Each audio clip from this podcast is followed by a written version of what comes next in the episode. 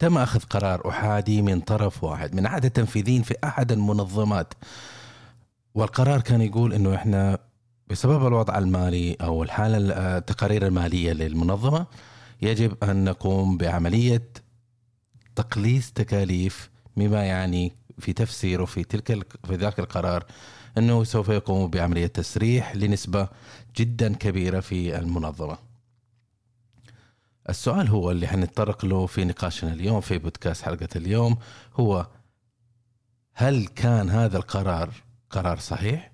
هل تم تطبيق القرار بالطريقة الصحيحه؟ وما هي تبعات على المنظمة وعلى أعمالها وعلى مستقبلها إذا كان قرار خطأ؟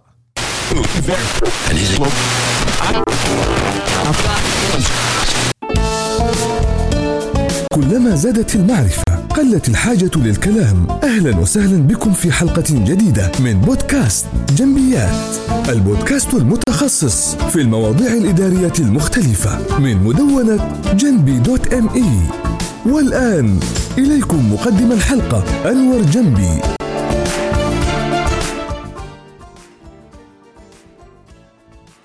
أهلا وسهلا بكم في حلقة جديدة من بودكاست جنبيات. ومثل ما كنا نقول في المقدمة إنه في منظمة ما آه، أخذ قرارها الإداري التنفيذي بأنه يقوم بإطلاق وتشغيل عملية آه، توفير في المنظمة وأرسل أوامر لجميع الأقسام عن طريق المدراء. في المنظمة بأنه يقوم يقومون بتقليص واختيار الموظفين لتحقيق لتحقيق ذاك الهدف أو عملية تحقيق التقليص بتلك النسبة التي تم وضعها. طبعا قبل أن نسترسل في الموضوع نحب نعرف ونوضح للجميع أن عملية التقليص أو التسريح أو تقليص التكاليف عملية إدارية قد تكون مؤلمة آه، في الغالب للجميع لكن في الأحوال كثيرة قد تكون هي الحل المناسب. لكن في الوضع الحالي والوضع الاقتصادي اللي حاصل كثير من المنظمات إحنا نشوف آه، حولنا في بيئة العمل مالوا إلى كحل أولي عملية إلى عملية التقليص في الموظفين. فهنا أثير طبعا في في حالات معينة مرت علي. وكنت أتساءل يعني لما تيجي تحقق في الموضوع أو تحاول تفهم الموضوع كيف وصلوا للقرار هذا؟ هل هل عمل عملوا آه، دراسة آه، صحيحة للموضوع؟ هل كان في حل آخر ممكن يتجنبوه؟ هل هناك تبعات؟ وهذه أسئلة جوهرية قبل أن تأخذ القرار لكن للأسف في المثال اللي أنا ذكرته في المنظمة هذه ومن غير تطرق إلى الأسماء المنظمة وضعت تحت المجهر واضطرت لأنها تعمل تقليص درامي فقط لأن صاحب القرار أو شخص تنفيذي قرر بذلك. ف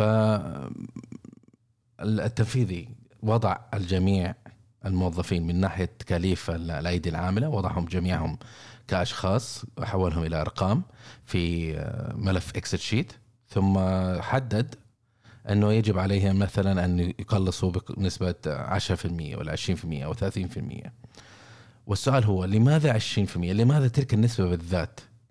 فكان هو في عينه إنه يحب إنه يبي يقلص التكاليف بتلك النسبة فهذا السبب إنه حدد هذا هذه النسبة. لكن غفل عنه أو إنه ما أكترث إنه هذه المنظمة بذاتها كانت تمر بسنتين إلى ثلاث سنوات من عملية تقليص منظمة كان قد رسمها الإداريين مع التعاون مع إدارة الموارد البشرية لعملية ترشيد الأيدي العاملة في المنظمة ومحاولة جاهدة وناضجة لتقليص التكاليف في هذا المجال. أي بمعنى آخر أن المنظمة سبق وعملت عملية التقليص ووصلت إلى الحد الأقصى تقريبا في المراحل الأخيرة من البرنامج اللي أخذ تقريبا سنتين إلى ثلاث سنوات. بمعنى آخر أن المنظمة فيها عدد من الموظفين بتخصصاتهم وأعدادهم ومواردهم وكيفياتهم بالكاد يستطيعوا أن يغطوا احتياجات المنظمة لتبقى تؤمن أعمالها جريان أعمالها بدون أي منغصات بدون أي توقيف للعملية آه، العمليات الإنتاجية عملية البيعية عملية التسويقية وإلى آخره. لكن عندما أتى هذا الشخص ما أخذ يعني هو هنا السؤال. السؤال هو هل هو قرار صحيح؟ في هذا المثال بالذات طبعا ما كان اكتشفنا بعدها بفترة أنه القرار لم يكن قرار صحيح لأنه غير ناضج لم يستند إلى دراسة صحيحة آه، حتى تحتم أنه هل هذا الشيء نستطيع أن نعمل فيه؟ هل نحتاجه؟ وما هي النتائج؟ طبعا اكتشفنا في لاحقا بعد أن تم عمل تطبيق التقليص اللي ما كان اختياري بعد أن رمى بعرض الحائط جميع التوصيات الإدارية الدرجة العليا. وطبعا همش دور إدارة المواد البشرية في هذا وتجاهل جميع توصياتهم. تم تطبيق التقليص ثم اكتشف من اليوم الأول أن هناك خلل كبير في المنظمة بعد تطبيق التسريح فكان يجول هذا الشخص بقمة إذا تسمحوا لي قمة البلاهة يمر في ردهات الشركة ويسأل يقول مين يقوم بهذا العمل؟ فنقول له والله ما ما في أحد يقوم بالعمل الآدمي كان يقوم فيه فلان ولا فلان تسرح كان غريب يعني التساؤل منه. انت انت اللي قررت وانت شفت التوصيات لما أرغمتنا على التسريح القائمة اللي كل قسم اختاره تم تمريرها لك وافقت يعني انت شفت الأسماء شفت المسميات شفت مناصبهم شفت خبراتهم شفت أدوارهم. آه، نفترض انك انت رحت للهيكل التنظيمي للمنظمة وتأكدت انه آه، المخاطر الناتجه عن هذا هذه العملية التغيير يتم التخطيط لها بطريقة صحيحة وتتجنب المخاطر قدر الإمكان. هذا اللي إحنا نفترضه من قائد آه، أخذ قرار درامي بهذه الطريقة مؤثر رئيسي للمنظ... على المنظمة وأدائها. لكن لما تمشي أنت في الردهات بعد ما تأخذ قرار وتقول والله فلان فينه مين يقوم بهذا الشيء ومين يعمل هذا الشيء. اكتشف اخينا في الله إنه المنظمة تم خنقها.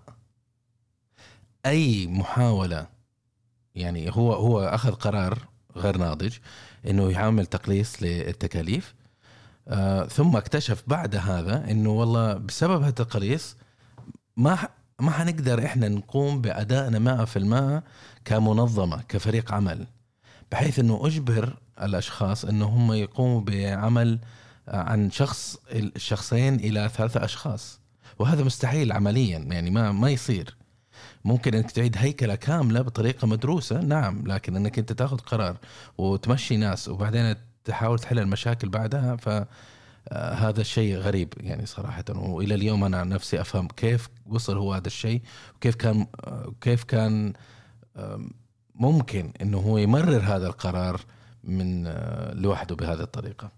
طبعا لما نيجي إحنا ننظر إلى إلى تلك المنظمة المنظمة لم تكن في حالة سيئة بسبب زيادة التكاليف حتى إنه يكون التكاليف عنده هو مصدر قلق حتى إنه يشوفها كمشكلة إنه يحاول يحلها. لكن المنظمة كانت آه، مربحة. لكن كانت تواجه مشكلة أخرى لا لا أستطيع أن أذكرها لكن كانت تواجه مشكلة أخرى ليس لها علاقة بالتكاليف وليس لها علاقة بعملياتها. ويعرفها. إذا حل هذيك المشكلة حتى تمشي حتى إنه تحل أنت مشكلة ال ال الأرباح والأرقام والأشياء التقارير المحاسبية كلها تتحسن، حل هذيك المشكلة اللي ما لها علاقة بعدد الموظفين، ليس لها علاقة بأعمالها، ليس علاقة بأي شيء.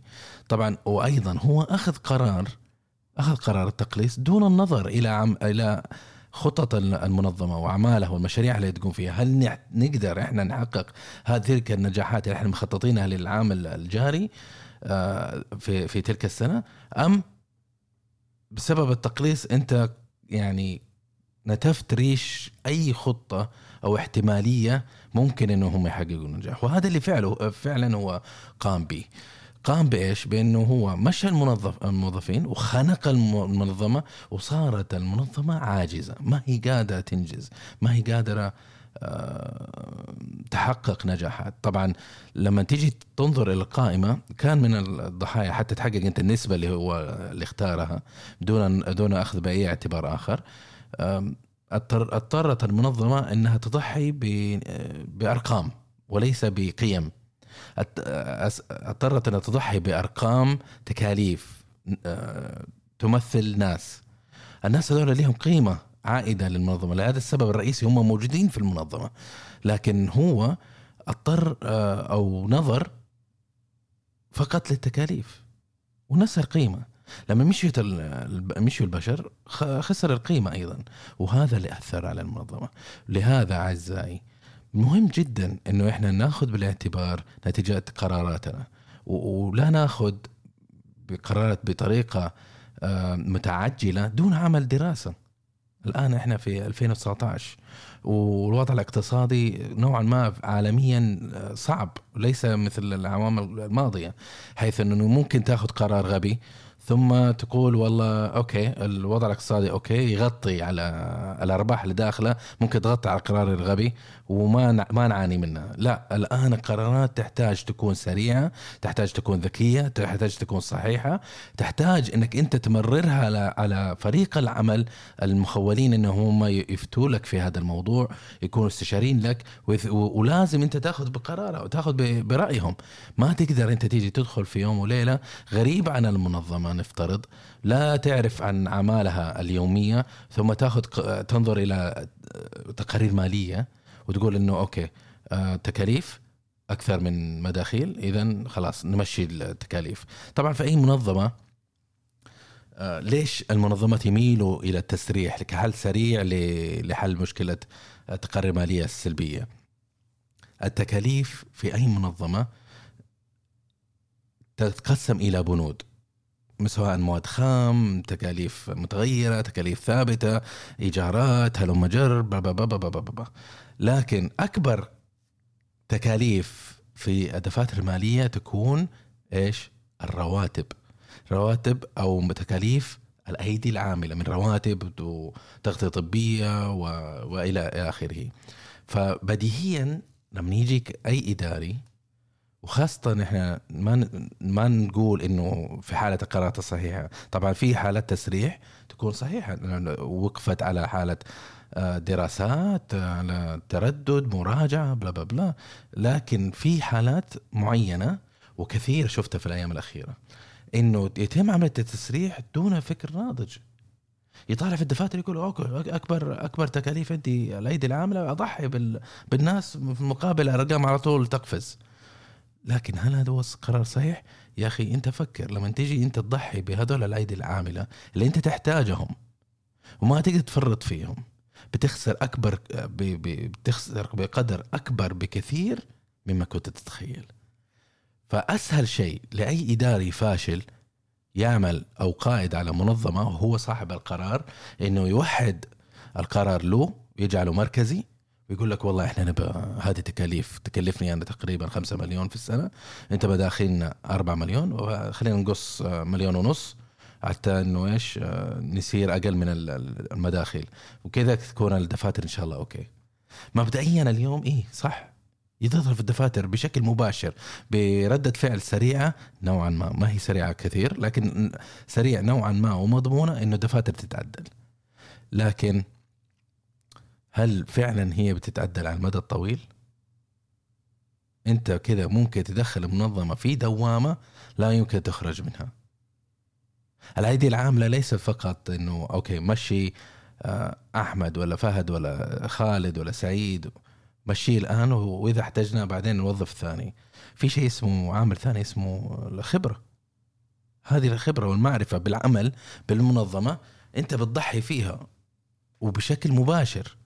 ولا يمكن تصحيحها. ما تقدر توظفه مرة ثانية تقول له أوكي معلش اكتشفت إنه اخذت قرار غبي والآن أنا قررت واكتشفت إنه أنا أحتاجك فممكن ترجع. انت خسرت ولاءه حتى. ما حيرجع لك. ما حيرجع لك. وإذا رجع لك ما حيرجع زي أول. اذا ليش التسريح جذاب للمنظمات؟ لأنها حل سريع وحل مباشر وحل يظهر في الدفاتر بشكل آه، الآن. أفعل أفعل القرار ثم القرار الأرقام تتصلح وخلاص. أنا الآن أصير بطل. فأول اجتماع أمام أمام المستثمرين أقدر أستطيع أن أسطح بنتائج هذه ويصفقوا لي وأصبح بطل. لكن من حيصفق لك بكرة؟ المعرفة الصريحة والمعرفة الضمنية. هذه نوعين من أنواع المعرفة. على حسب ما عرفته.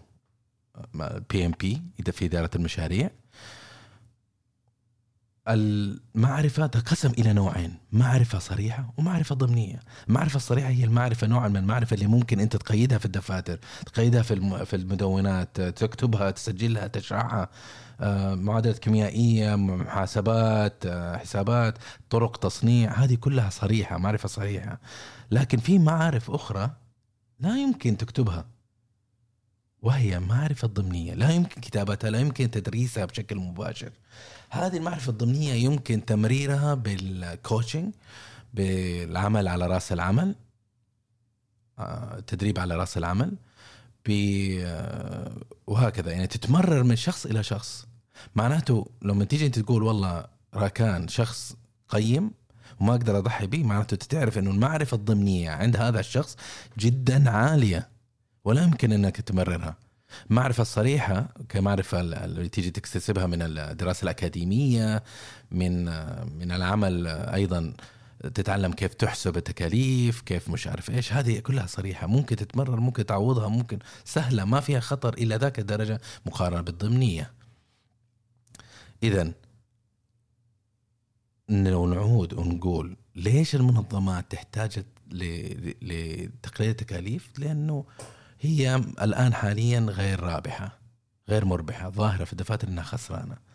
وحتى يبعد آه، المستثمرين أو مجلس الإدارة أو الملاك عن ظهره فيصلح الدفاتر بالطريقة هذه لكن يخفى عليهم الأثر اللي صار وهل هو صحيح قرار صحيح أم خطأ.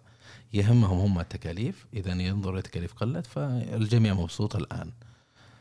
لكن ما هي المخاطر اللي تواجه المنظمة في حال عدم التحرك بسرعة كاستجابة للمتغيرات؟ بالنسبة لهذه النقطة إذا أنا اكتشفت أنه أنا عندي خلل في المنظمة وعندي حالة خسائر وما تحركت ممكن تسبب موت مفاجئ للمنظمة. إذا تكاليفك أنت عالية وأرباحك أقل وما بتغطي يعني الموضوع ما خارج صار.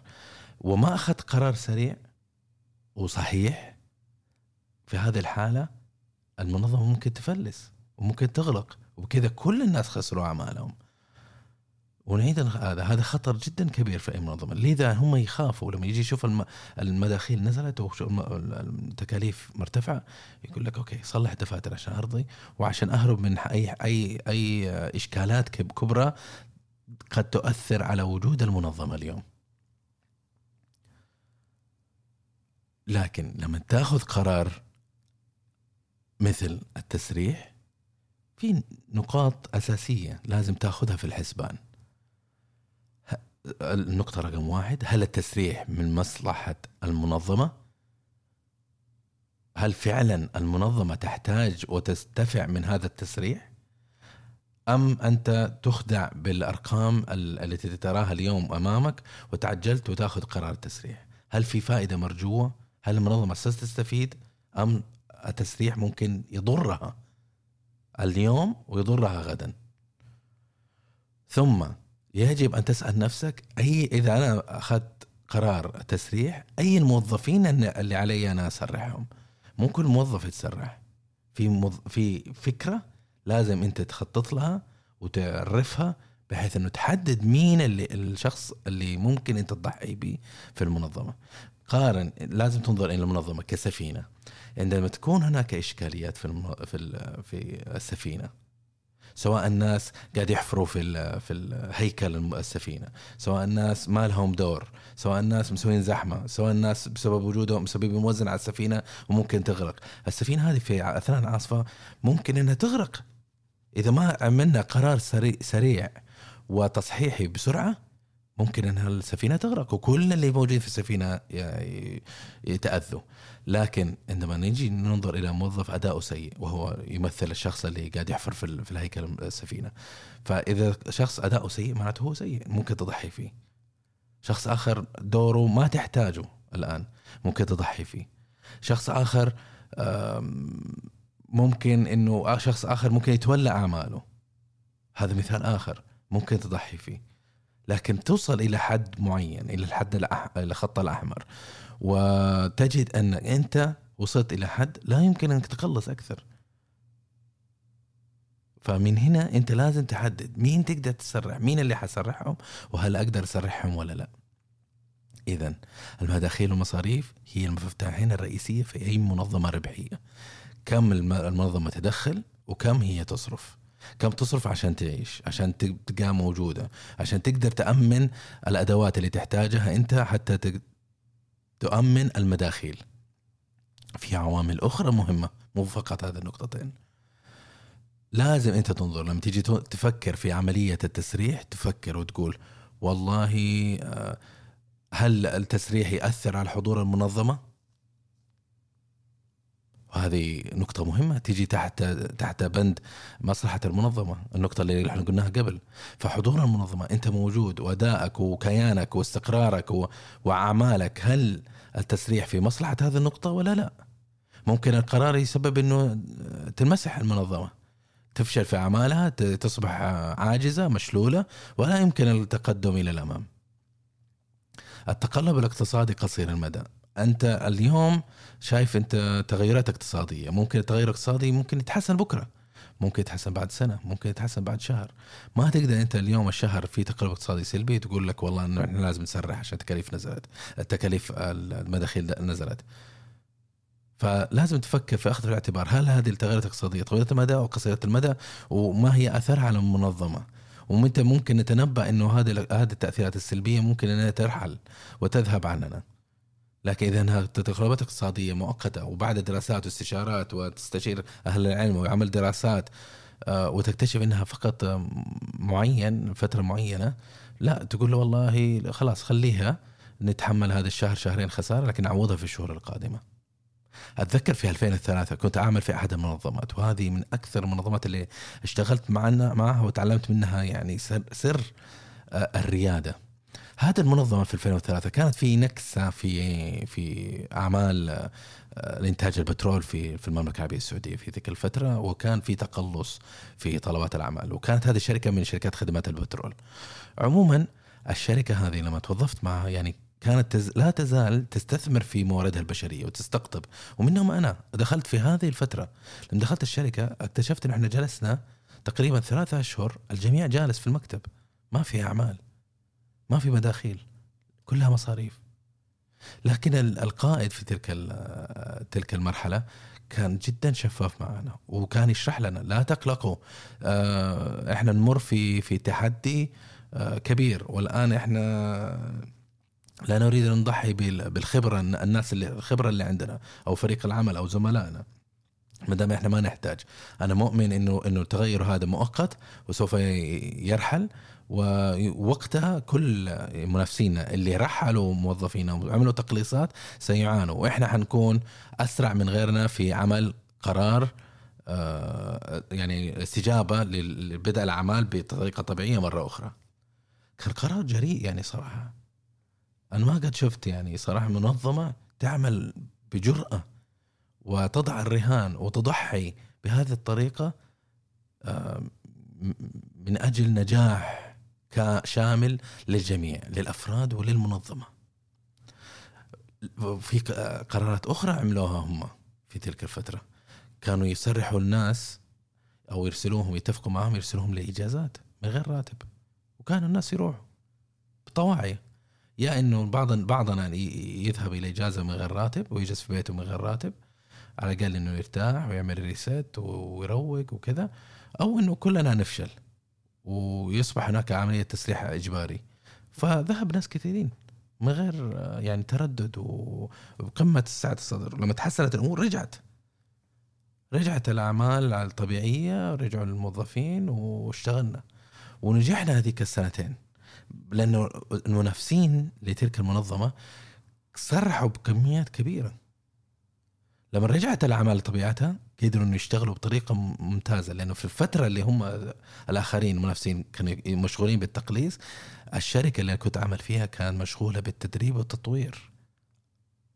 دون أي تردد في هذا الموضوع. كانت تستقطب مواطنين وتدربهم وترسلهم للخارج وتدربهم لمدة شهر شهرين ثلاثة شهور حتى يرجعوا يعني بكامل خبرتهم.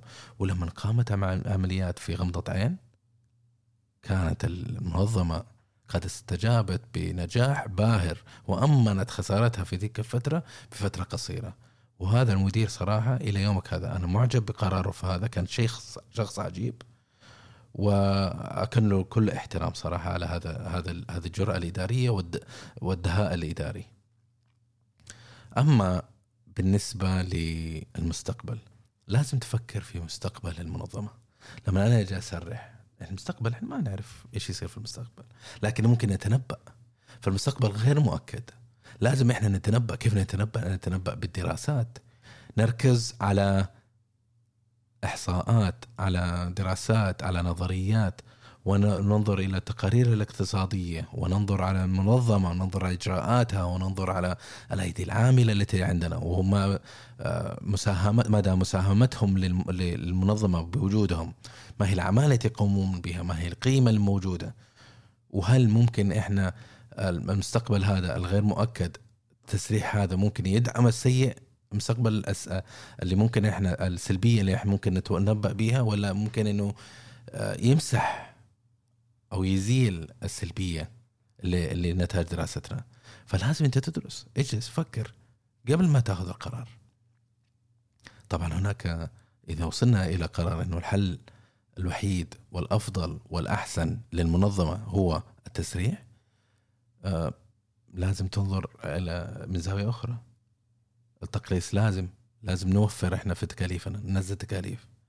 لأنه ما حنا ما حنقدر إحنا نرفع في الإيرادات. ففي هذه الحالة لازم ناخذ تقليص نظرة صحيحة على تكاليفنا.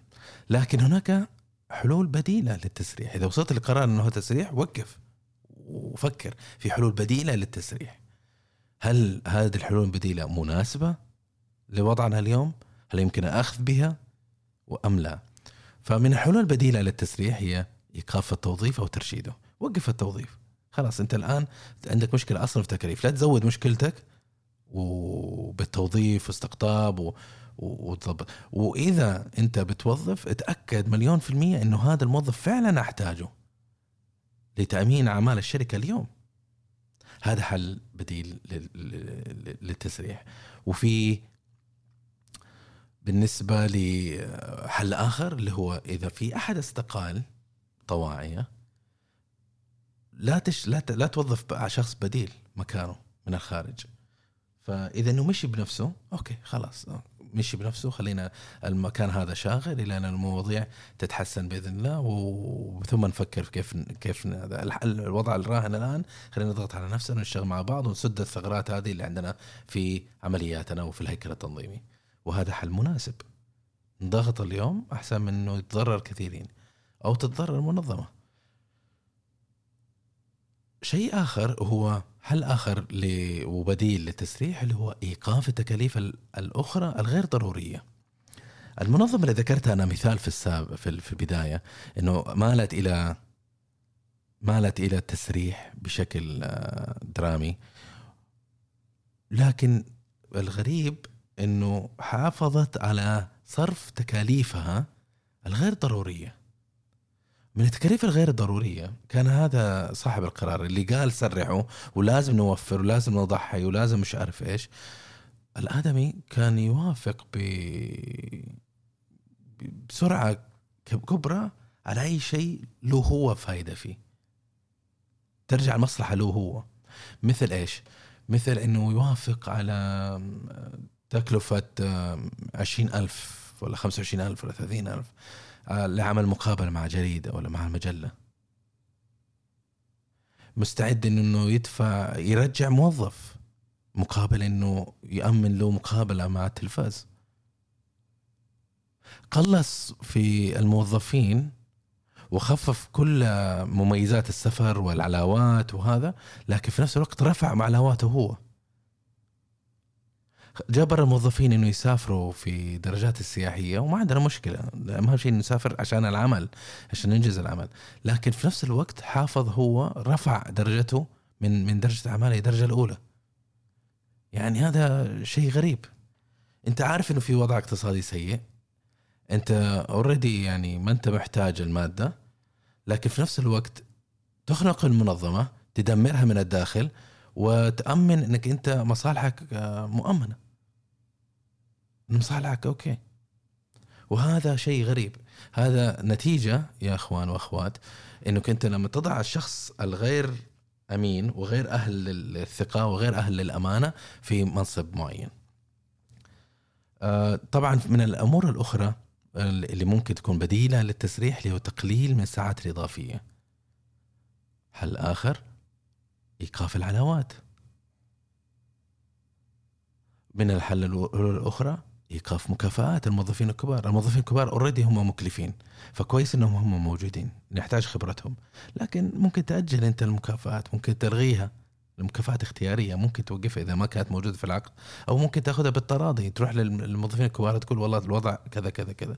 نحتاج إنه نقوم بتوفير بطريقة ذكية. ونحتاجك تدعمنا ونوقف المكافآت هذه بونسز ولا علاوات ولا ايا كان للموظفين الكبار. في حل آخر إنك أنت تشوف الموظفين إذا إنك أنت خلاص ما في حل إلا التسريح إنك تعرض عليهم علاوات مناسبة بحيث إنك أنت تطبق التسريح والتقليل دون الدخول في مخالفات قانونية وهذا شيء مناسب فتاخذ تعمل إنهاء للعقود بطريقة تراضي آه، وبإنك أنت تعمل علاوات مناسبة بحيث إنه الموظف ما يتضرر يكون عنده مادة بحيث إنه تدعمه في الفترة القادمة لين يجد بديل للوظيفه وفي نفس الوقت أنت وقفت تكاليف الموظف اللي على المنظمة. طبعا الموظف تكاليفه مش مجرد راتب الموظف تكاليفه آه، نهاية خدمة العلاوات التغطية الصحية هل مجر. وجود الموظف موجود التغطيه الصحية له ولعائلته فالموظف هذه كلها تيجي تحت تكاليف الموظف وليست مجرد راتب. فلما تيجي أنت تنهي العقد يتم فعلا توفير مبلغ كبير. آه، لكن أنا أفضل دائما حاول أنك تأخذها بالتراضي لا تيجي تحاول تحققها بالغش. وكثير من منظمات يا إخوان لما يجي ينهي العقد ينهي العقد ويوقع الموظف على ورقة آه، استقالة أو إنهاء عقد بالتراضي حتى إنه يخرج هو من أي مسألات قانونية ويهرب من كثير من من المبالغ المستحقة، طبعا أنت تعرفوا آه، في ما نبغى ندخل في مواضيع قانون العمل لكن قانون العمل في مادة معينة. إذا إنك أنت عقدك محدد المده مثلا وأنهى لك انهى عقدك في الشهر الثاني من عقدك. ملزم هو يدفع لك رواتبك لآخر لكامل فترة العقد. لكن في أصحاب عمل للأسف أخلاقياتهم سيئة يستغلوا جهل وصدمة الموظف فيعطي له الخبر آه، يخرج آه، الموظف ثم يضع أمامه ورقة إنهاء خدمات ويجبر إنه يوقف آه، يوقع على الورقة مباشرة. طبعا اخواننا الوافدين كل عقودهم محددة المده وهم يعني دائما الموظف بشكل عام هم الطرف الأضعف في في في, العلاقة التعاقدية بين صاحب العمل وبين الموظف. ف أيضا يستغل يستغل الموظف بأنه يعرض عليه شهر شهرين ثلاثة شهور كأنه هو شخص متفهم مقابل أنه يوقع ورقة إنهاء العقد بالتراضي. طبعا الموظف ما يدري إيش يعني ورقة ورقة إنهاء عقد بالتراضي فيوقعها ثم يكتشف إنه هو خسر كثير من البدلات والتعويضات اللي كانت. ممكن إنها تساعده كثير في آه، المرحلة القادمة في البحث حتى يجد وظيفة مناسبة أخرى. أما من ناحية عجلة عملية التسريح كيف ممكن عملية التسريح تصير؟ وكيف كيف هي تتطور؟ إيش هي مراحلها عملية التسريح؟ أول شيء لما تيجي تقوم تطبق بعملية عملية التسريح أول شيء انظر إيش العمليات اللي تقوم بها المنظمة؟ إيش اللي تحتاجه المنظمة حتى تقوم بتلك الأعمال؟ ما هي الوظائف اللي تقوم بتلك الأعمال؟ وما هي الوظائف اللي يمكن الاستغناء عنها؟ ومن فين اي أي قسم هم جايين؟ حتى تحدد من هذا الأسئلة الأساسية اللي ذكرناها تقدر تطلع بمعايير معينة تستخدمها حتى تحدد مين تسرح ومين لا. بعد ما تحدد المعايير تطالع قائمة الموظفين عندك وتكاليفهم ثم تحدد قائمة منها للتسريح. هذول قائمة الأشخاص اللي حنسرحهم. ثم راجع تلك القائمة أكثر من مرة. لا تتعجل تقول لي قائمة Excel sheet تقص copy paste copy paste copy paste ثم تقول لي والله هذه بمشي هذول العشرين. لا. راجع القائمة أكثر من مرة. يمكن في شخص ممكن تحتاجه هيأثر على أعمالك. هنا الهدف. هي مو فقط إحنا قاعد نتكلم نتناقش من الناحية الإنسانية إحنا كلنا بشر. لكن الاعمال آه، تحتم أو الظروف تحتم علينا ناخذ قرارات قد تكون مؤلمة. لكن تأكد إنه فعلا أنت تحتاجه هذا الشخص ولا لا. ولا في شخص آخر أولى إنك أنت تضحي فيه.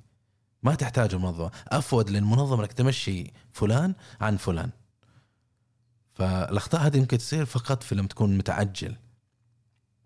وتأكد إنه الموظفين الباقيين عندك يكفوا إنك أنت تقوم بأعمال المنظمة. دون تأثير عليها دون خنقها دون إيقاف العملية. لأنه إذا قفت أو أوقفت عمليات المنظمة سوف تصل إلى مرحلة إنك أنت بدأت المنظمة تموت. إذا ما في أعمال ما في عمليات ما بدل ما أقدر أنا براحتي أقدر أحقق 10 مليون مثلا ريال آه، كما أنا متنبأ مخطط لهذه السنة بسبب التقليص ما أقدر لو باحسن الأحوال ما أقدر أحقق أكثر من سبعة. ليش؟ بسبب نقص مشاكل الإنتاج بسبب اللوجيستيك عندك إشكالية بسبب المبيعات عددهم قليل بسبب أنت ألغيت أقسام التسويق الموارد البشرية ما يقدر يوظفوا ما يقدر يدربوا. فانت كذا خنقت وشليت المنظمة بشكل كامل. وإذا طبقت أنت التسريح في أثر على المنظمة وأثر على الناس اللي موجودين في المنظمة، المنظمة ما هي آلات و... ولوائح وتكاليف ومداخيل فقط، مكونة من الناس والناس هذول هم اللي بيقوموا بالعمل. فما هي أثر التسريح على الموظفين اللي نجوا من عملية التسريح؟ لازم تحط في فكرة في بالك إنه الناس ما يمانعوا إنه في تغيير والتسريح نوع من التغيير. ما عندهم مشكلة مع التغيير. بس إنهم يخافوا ويمانعوا إذا كان التغيير يمسهم هم. فغير أنت في المنظمة زي ما تبغى. بس أما تغير نمط حياتي تغير استقراري تغير مصالحي هذه هذه المشكلة. وإذا كان هذا تغيير من هذا النوع وأنا أحس إنه يسبب لي خطر أو عدم استقرار حقاومه هذه طبيعة الناس. ما تقدر تستثني أي أحد من هذا الشيء. طبعا إذا قمت أنت بعملية تسريح حتكتشف إنه في عملية قد تولدت وهي القلق وعدم اليقين. الناس صار ما عندهم استقرار الناس بدأوا يدوروا على وظائف بالخارج ولا هم ينزل التحفيز حقهم نزل. إنتاجيتهم نزلت تركيزهم نزل مشاكل بين الموظفين يبدأ التوتر يبدأ المشاكل بين الموظفين درجه عاليه بسبب القلق. لأن إذا انت قلقان كيف كيف تقدر تشتغل؟ ولا تنسوا إنه في هرم ماسلو هرم ماسلو لازم إنه في مرحلة الاساس المرحله الاساسيه اللي هو استقرار وسد الحاجات. إذا أنت مسيت المراحل الأساسية انسى الموضوع الراتب ما الراتب والشغلات هذه. هذه صار ما شيء ما أحتاجه الآن أنا بستقر. ابى أعرف أنا بكرة أنا موظف ولا مو موظف. وهذا هو المهم. وحط في بالك برضو من ناحية الموظفين إنه زي ما قلنا إنه الموظفين بشر ومن طبيعتهم يقاوموا. أي تغيير ممكن يصير. أنت لازم إذا جيت تطبق التسريح لازم تقوم بعملية صحيحة لإدارة التغيير. وهذا كثير يا جماعة من المنظمات ما يقوموا بها يسوي تغيير ثم يترك الموضوع كزوبعة. تضرب ما ما تضرب يصلح ما كان يصلح الناس يزعلوا الناس يتضاربوا والناس يستقيلوا. طيب اعمل تغيير يا أخي سوي سوي إدارة للتغيير. ما هي إدارة التغيير؟ ما نبي ندخل في الموضوع الموضوع هذا الكبير. لكن خلينا نقول بما يخصنا الآن كيف أنت تدير تغيير في عملية التسريح؟ عملية التغيير هنا تقدر تدخل الموظفين في عملية أخذ القرار. لما تيجي أنت تجيب جماعة وتجبرهم أنهم يقوموا بعمل ما هذا ردة فعلهم شيء. ولما تيجي تدخلهم في القرار جيبهم في اجتماع واشرح لهم إيش الموضوع واطلب منهم اختيارات وتبنى تلك الاختيارات وقلمها وطورها. أنت كذا علمتهم إنه يصيروا قادة المستقبل وأخذت قرار أخذت منهم اختيارات واستشرتهم. بكذا هم يتبنوا التغيير وما يقدروا يقاوموا فيه. بطريقة ذكية. أما من ناحية إدارة مقاومة التغيير طبعا أنت مهما بذلت مجهود مهما عملت سوف يقوم تجد ناس يقاوموا تلك التغيير ما يبغوا التغيير ومهما حاولت. إذا في شخص يسبب فشل آه، آه، تطبيق التغيير وحاولت إنه تكسبه بكل الطرق حاولت تثقفه حاولت تتبناه أو يتبنى هو آه، القرار لكن وجوده يأثر سلبا على تطبيق التغيير. ففي هذه الحالة تضمه أنت لقائمة الخروج من المنظمة بحيث أنه تمحي أي خطر ممكن يسبب وجوده. التواصل. كثير منظمات يجي ياخذ قرار ويحط الناس في Excel sheet ويسوي ويطبق قرارات زي ما هو يبغى. يا أخي تواصل مع الناس كلهم. ترى الموضوع كذا. تذكروا المثال اللي قلت لكم عليه في شركة خدمات البترول. الرجال مو مجبر. مدير عمليات هو. مو مجبر إنه يجي يجيب ناس بسنة أو سنتين أو خمس سنوات خبرة ويستشيرهم ويقول لهم ترى أنا بسوي كذا وأنا هعمل كذا وأنا هذا. لكن إذا جبرنا ممكن نروح للقرار التسريح لكن الآن أنا ما بسوي إلا اخر اختيار. تواصل معنا وقدرنا له هذا الشيء. لو انجبر يوم من الأيام إنه هو يسرحنا يا أخي الادمي يحترمني. أنا بحترمه وحدعمه إنه في أي قرار هو يسوي وهذا اللي صار معنا في تلك السنة. في عملية التغيير من الأفكار الحلوة التطبيقات الحلوة حتى تطبق التغيير ادخلهم في عملية التطبيق ادخلهم في عملية القرار زي ما قلنا بس من العمليات الفعالة جدا حسب الدراسات إنك أنت تعمل فرق عمل. اعمل فرق عمل قسم قسم طاقم العمل إلى فرق عمل وخليهم هم يتبنوا عملية التطبيق. مو يشوفوا واحد صاحب قرار قاعد في برجه العاجي في مكتبه في, في مركز الإدارة وهو مأمن نفسه في هذا وقال يلا صرحوا وطبقوا يا إتش هذه يعني غباء. لكن أنت الطريقة الصحيحه إنك أنت تعمل فرق عمل يروحوا هم يطبقوا وهذول تدربهم يتواصلوا مع الناس يشرحوا لهم بحيث إنه تصير عملية تسريح بطريقة صحية. ما هي عملية قص آه، بشر ورميهم في الشارع. فهذه هي الفكرة. عملية التسريح عملية كريهة للجميع. من أكثر مسؤوليه الإداري الصعبة هي الوصول إلى أو أخذ قرار ترك أحد يذهب سواء قرار جماعي لترك تسريح جماعي أو تسريح لشخص واحد. هذه من أصعب المهارات أو أصعب الوظائف اللي يقوم بها أي إداري. لكن كثير هي تكون قرار صحيح قرار نحتاجه قرار يكون مصلحة المنظمة. لكن كيف نعرف هذا؟ نقوم بالدراسة زي ما قلنا فيها نفكر نستشير ناخذ رأي أهل الخبرة ونتأكد مية في المية أنه هذه القرارات هي الصحيحة. ومن ناحية التواصل حلو أنك أنت تخلي عملية التواصل بشكل دائري شغال. يعني التواصل يكون بطريق رايح راجع. انت تعطيهم أخبار هم يعطوك تغذية راجعة فريق العمل يعطوك نصائح يعطوك اقتراحات كذا انت ضميت فريق العمل مع بعض مع الإدارة متحدين لعمل شيء ناجح المستقبل أوفر مستقبل أنجح للمنظمة حتى يعدوا تلك التحدي. أختي العزيزة أخي العزيز أرجو في هذا الموضوع أنه أنا نجحت في إيصال فكرة حول التسريح من بيئات العمل. آمل أنكم أنتم فهمتوا إيش النقاط اللي حاولت أوصلها من ناحية حاجة أنك أنت تتأكد أنه هذا القرار أو أي قرار آخر هو قرار صحيح ولا تتسرع ولا تدخل فيها كبريائك أو كبريائك. تاكد إنه قرار صحيح في مصلحة المنظمة. أنت موجود الآن أو موجودة أنت في منظمة ما لمصلحة المنظمة ومصلحة ثم مصلحتنا إحنا. مصلحة المنظمة هي المسألة الأولى. تأخذ أجر عشان مصلحة المنظمة مو مصلحتك أنت. فلما تيجي تأخذ قرار تأكد 100% إنه هو القرار الصحيح وإنه هو المناسب وبالتوفيق إن شاء الله. كنتم مع حلقة أخرى من بودكاست جنبيات. ندعوكم لزيارة المدونة على جنبي dot me ومتابعتنا على قنوات ال social media. دمتم بود وفي أمان الله.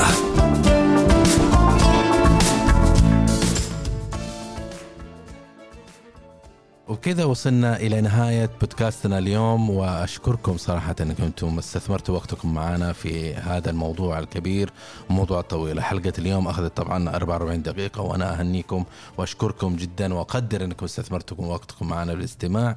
لما عندنا آه، من قليل من ما عندنا حتى نشاركه معكم كمعلومة ونشر المعرفة. أما بالنسبة ل